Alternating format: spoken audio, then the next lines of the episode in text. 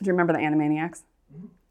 They re-upped the Animaniacs, Oh, that's cool. and they have new episodes out. And so my kids and I were watching it, and like he turns on, I'm like Animaniacs. I was like, I know every single word. He's like, what? I'm Jamie O'Kane, CPA, Small Business Advanced Tax Planning and Compliance Extraordinaire, and this is the Abundant Beans Podcast, the podcast that takes my love for learning what makes people tick while digging into the good, bad, and ugly of small business ownership.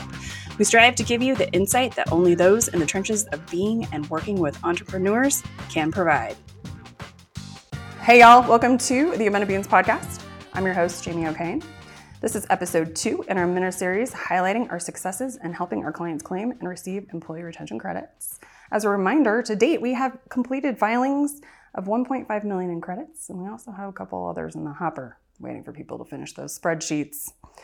For a quick refresher on how the employee retention credits work, the employee retention credit is a refundable payroll tax credit for eligible businesses that meet one of the following tests. Again, you only have to meet one test.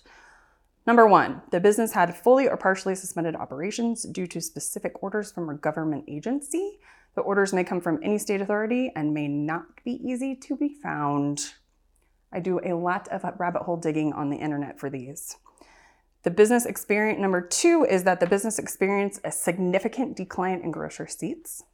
And number three, the business qualifies as a recovery startup business. Our second case study is an overview of our startup recovery or veterinary practices that qualified under test three.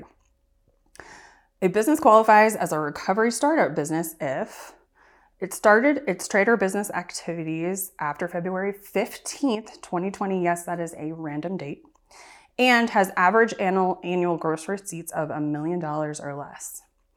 The recovery startup credits are only available for the third and fourth quarters of 2021.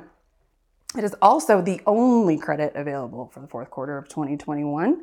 Congress rolled back all other ERC qualifications for Q4 except for that one. We have three clients who have um, qualified under the recovery startups. The first one opened in May of 2020 in Colorado and had has eight employees currently. This client was able to claim $70,000 in credits over two quarters. Um, about half of that was a direct reduction of um, tax expenses needed to be paid, so it went directly into their pocket. The second practice opened in September of 2021 in Texas and has five employees. That client was able to claim $21,000 in credits over two quarters.